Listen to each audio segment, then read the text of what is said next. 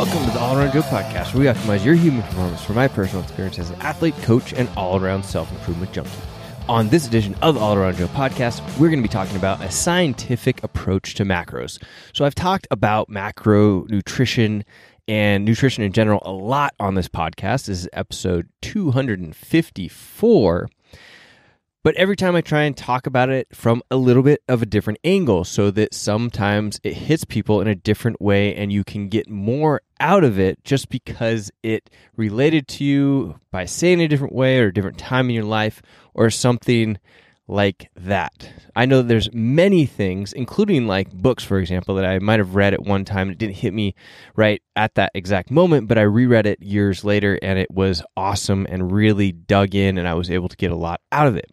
So that's what I'm hoping for here. And I'm going to explain this scientific macro based approach that I use for all of the people that I work with and that you can use even without me. So I'm going to completely explain how this works.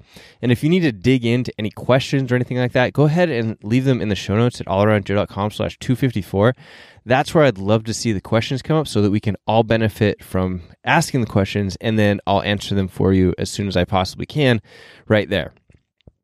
So the first thing that we're going to talk about today is where to start. And actually, what before that, what I should talk about is what is a scientific approach to macro based nutrition. So macros are a really interesting thing right now that a lot of people are talking about, and it's basically just the percentage of proteins, fats, and carbohydrates that you're eating in a day in your daily nutrition.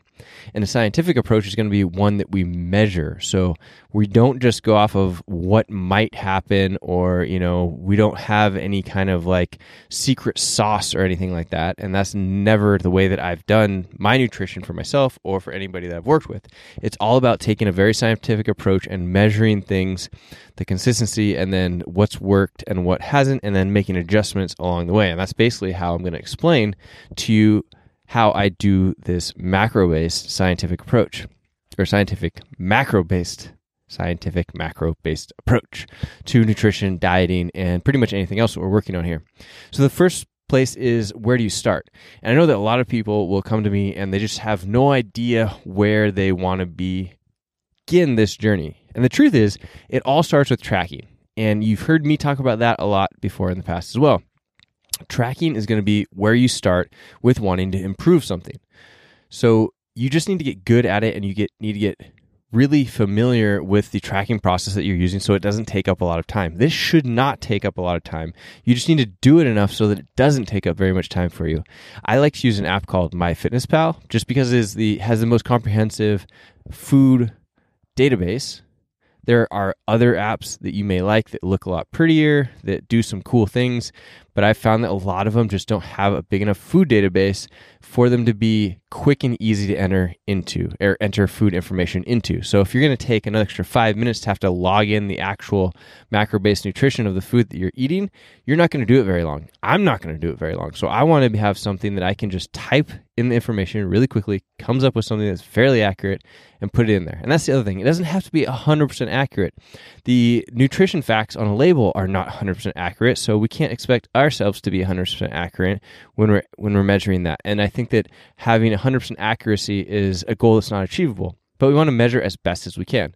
So we're going to start out by measuring, and we're going to start out by using a an, a fitness or a food based app like MyFitnessPal, and we're just going to see what happens. So we're going to get in the process of just seeing what comes up when we measure. Don't worry about setting too many goals right at the start.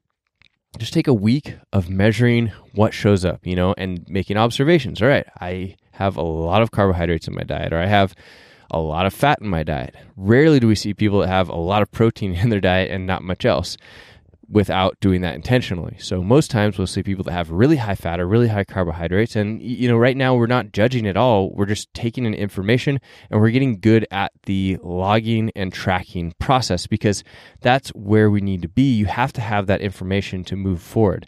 And a lot of times people will come and they want to make big jumps and they're like, "Well, you're just telling me to track that's the first thing. What am I shooting for?" And they're like, "Well, you need to do this tracking process really well and it only takes five minutes a day if you're doing it really well, or less. It probably takes me three to three minutes a day. then you can make progress moving forward because it doesn't do you any good if I give you this full meal plan. You have to eat and you got to track and you got to make adjustments.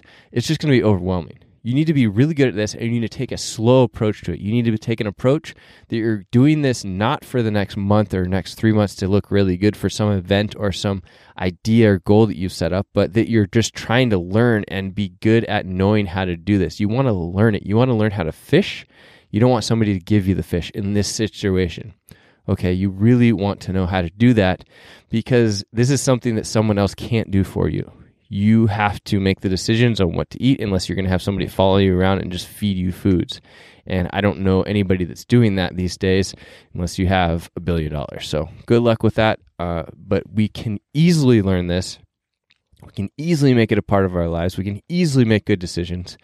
And we start by just tracking what we're doing. Then we're going to start measuring progress. Okay.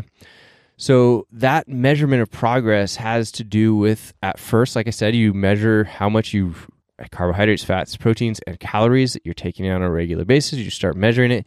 You start measuring your weight. You start measuring your body fat. You start measuring your performance if that's what your goal is. So you measure your goal and as much uh, much data, get as much data as you can while you're doing that. So what I recommend is if your goal is to lose some weight or some body fat, you go out and get one of those scales that not only does your body fat and does your weight. So it just takes the electrical activity of the water in your body and it makes an assumption on where you're at from a body fat standpoint. And it's actually not all that important how accurate that is. Now you might be like, wait a second, how can you do that if it's not accurate? Well, the truth is that it doesn't have to be that accurate from the standpoint of saying, like, oh, yeah, you are 15% body fat. I don't care, you know, what that is. It'd be really nice if it was super accurate, but I've never found one that's incredibly accurate. But it is accurate in measuring, all right, if I measure in the morning, right when I get up out of bed, the accuracy from one measurement to the next seems to be fairly accurate. So it might be like as you're moving on your journey towards less body fat, you may start at 15% and you see it go down to 14%, you know, 13.5%, and so on and so forth. And you can use also the, the eyeball test, looking in the mirror and seeing how you look in order to see the accuracy of where you want to be headed and where you want to get to. So you measure that. Then you would measure performance based indicators. So measuring your workouts and then measuring subjective things as well it's very important to not only measure these things like body fat and uh, weight and how much you lift, but it's also important to measure how much energy you have, how you're feeling, is your brain working, all of these things that you can think of that are tangible measurements for you, you should write them down, even though they are subjective rather than objective. So just think of that list. I like to keep my measurements just simply in, we're doing number one in the MyFitnessPal app by measuring the macronutrients and nutrition, but then I'll, I just use a notes app to measure these other things how you're doing on a daily basis. So I take the notes every single day, measuring out what those particular things are. Or you could do it in a spreadsheet, and then you could have a measurement system of like one to 10 for each category, and then come back and see where those changes made effects. But you just have to start measuring. Again, this is another thing that can only that will only take that one takes even far less time, right? 30 seconds to go through and just put in your numbers for those particular things that you're measuring. Like I said, I recommend weight, body fat, performance. So performance would be like what your workout was and how you felt during that particular workout. I also me- measure uh, water and anything else that you want to put in there is 100% cool as well. So then you have to make progress. I like to have people, like I said, just tracking good at tracking for a week, and then we give them a starting point. So I usually start out most people with 40% carbohydrates, 30% fat, and 30% protein, and I set that number of calories based off of their ideal body weight. So if you want to weigh 150 pounds, we set up your protein at 150 grams, and then at a 40, 30, 30 percentage, it will fall into place with the grams that you should have for carbohydrates and fats. It's that simple. And if you're using the MyFitnessPal app, it's really easy to go in there and just set those numbers up, and then it spits them out what you need to have for all of your fats, proteins, and carbohydrates, just like that. So Simple as that. You start out at 40, 30, 30, and that's a great place to start. And then you measure that and see what your progress is like for four weeks. So I like to do four weeks. And if there's something that's really drastic, like you start losing like five pounds or gaining like five pounds uh, losing like five pounds a week, or if you're trying to uh, lose weight and you start gaining weight on that diet, then we start making changes sooner. But if it seems like you're staying about the same or slowly trending in the right direction, then we just keep it there for about four weeks and see what happens. A lot of times you're just leveling out the playing field to see what happens when you're eating consistently the same amounts of food. And that can be very, a bunch of very good information for us. Then we need to adjust things in order to keep progress coming. So after the four weeks, if we have stopped or plateaued, if we if we're still going on, you're you're making a, a difference of like one to two pounds a week in any direction, that that is the direction that you want to be going, then we just stick with that. And there's no reason to make changes. It just is maybe a lot of times what happens is people start tracking and they have some goals that they've set and then they start just picking better foods and it continues moving them in the right direction. So they start eating the right macronutrient profile then they because they're seeing that they start choosing better food choices and the better food choices keep them moving in the right direction of reaching their goals so they might continue to lean up as they go past that four weeks and we don't have to make adjustments till much further on down the line because they've made them automatically without realizing it we're going to talk about the food choices here in a little bit but then if you need to make adjustments, what we're going to do for somebody that wants to lose weight is you start out 40, 30, 30. We would keep the proteins the same at the ideal amount of body weight for protein, but we might move the carbohydrate percentage down to 35 and then we do a 35% fat and the protein is going to be about 30%. Um, that's going to vary a little bit, but you'll see how that works when you put it into the MyFitnessPal app and you measure that protein based off the 150 pounds or whatever your goal body weight is, and then lowering the carbohydrates in order to get those that number lower. We usually lower the carbohydrates until there's a point of people not feeling like they have any energy and you're going to have to feel uncomfortable a little bit in order to lose body fat. Your body has been used to this amount of fat that it's holding on to, and you have to switch into burning that fat as energy in order for you to continue losing body fat. And it's not always very comfortable for most people. If it is, great, you've won the lottery of fat burning and energy. But most times it's pretty uncomfortable because you're creating a new set point for your body. And that can take some time and some a little bit of uncomfort. So if you're trying to gain performance, though, you might go in the other direction. You might be like, oh, I've hit a plateau. I don't feel like I have as much energy as I would like to. I'm working as hard as I possibly can, and uh, my weights are not going up. So then you might look at adding more carbohydrates for you. So you might go to 45% carbohydrates, 35, 30% fat, and 25% protein. Again, keeping that protein number the same, but because the percentage has gone down, you're adding in the carbohydrates in order to increase the calories and then you measure again. So this is a constant process of setting up goals and then having consistency and then measuring the progress and then resetting the goals and resetting what are meaning goals like macronutrient and calorie goals and then measuring again and seeing how you did. So it's just consistently being scientific about those measurements. Now you might ask again though about the foods. So, a lot of times we don't get to the actual food choices until later on because people start making better food choices. It's pretty intuitive, or people usually know what a quality food choice is. They just, if they're not tracking it, they don't have to see it, so they don't think about it past when it gets into their mouth. But if they're tracking it, they know they have to write it down, they tend to make better choices. It's pretty amazing how many people really make quality choices when they're tracking their food. I rarely ever come across somebody that makes terrible choices just because they don't know what they should be eating. Almost everybody knows that they should be eating certain things, like, you know, should avoid sugar, should have, you know, have more vegetables, have more lean proteins, that type of thing. They tend to really make better choices when they're tracking. So it's amazing. It's a win win. And a lot of times you don't even have to have that conversation. But if you really want to optimize, and I highly recommend that you do, once you have your tracking set up and you have a quality goal for nutrition, macros, calories that you're trying to hit, then you try to look at your diet and the actual foods that you are consuming. So the first thing there are some rules of thumb, like avoid sugar as best as you can. It is really bad for you to eat a lot of sugar.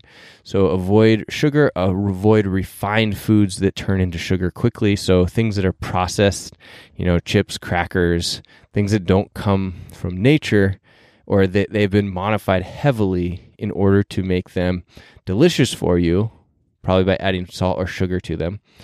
And you want to avoid those as well. You want to avoid, I didn't put this on my list in the notes, but trans fats. So, like these manufactured fats, they're not good for you at all. Uh, you want to avoid, you want to eat free range organic as much as you can. You want to eat fresh as much as you possibly can. You want to eat a lot of green leafy vegetables. Fruits, it's debatable. It, it not always the case that you should be loading yourself up with fruit. A lot of times people link fruits and vegetables together, but they really shouldn't do that. It's not a similar thing.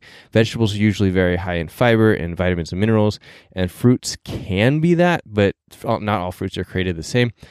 Um, whereas a lot of vegetables are just beneficial for you and they're not going to be very impactful for you. But if you were to go and have fruit, we'd have to talk about which fruit. Like if you went and just like ate a whole bunch of watermelon, you'd be getting a ton of sugar and it wouldn't be very good for you. But if you had a bunch of blueberries, then you probably are going to be just fine. So you have to take that um, with a grain of salt and know what you're actually doing in order to make a good assumption and a good choice. Then what you're going to do is do something called an elimination diet. Now, if you're cringing an elimination diet, then that's just because you haven't tried it, and it's actually very easy. And we've done elimination diets a lot, and you can learn so much about yourself. So imagine this if you're thinking, I don't know that I want to do an elimination diet, think about feeling twice as much energy. Think about eating what you want to, but actually having abs show up. Like you didn't have to suffer for it, you didn't have to work really, really hard. You just figured out what foods work best for your body and then your body just starts burning body fat like crazy and energy levels go through the roof. I've had that experience. So that's why we would do this type of elimination diet. And it might just have to do with you getting a couple of things out of your diet that are causing a lot of inflammation for you. So, some of the major things that you can start with if you want to go down this road is eliminating, and we do it for about four weeks at a time. So, we measure we have your measurements because you've already been measuring, and then we eliminate something. The first thing I recommend eliminate is dairy. So get rid of all the dairy products for four weeks and measure for those four weeks how you're feeling. Now, we don't have, in this particular case, we're going off of subjective measurements of energy and just how you're overall feeling. But we'll, we'll talk about how you can we can get some more objective measurements here in a second. So I would start off with dairy and see how that feels for no dairy for four weeks. And it's also best to do these one at a time so that you know when something is actually affecting you negatively. Then you would go into uh, gluten. Gluten's a great one. It's very inflammatory for most people.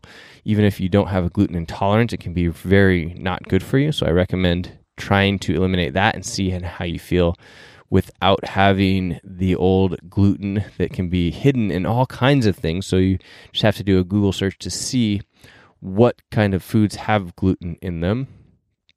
Um, you're going to want to, like we already mentioned, try cutting out sugars if you're having somebody, if you're the type of person that eats a lot of sugar, you're going to want to cut that out entirely. And I recommend everybody just cut that out for the most part, unless you're having a cheat day and want to have sugar, which I don't even have sugar on cheat days usually, just because I think that it's not, it's so bad for you and your longevity and your whole body as a whole. So maybe we should have to limit or we should be at least very in in tune with how much of it we're getting and how bad it is for us so that we're very informed with these types of things.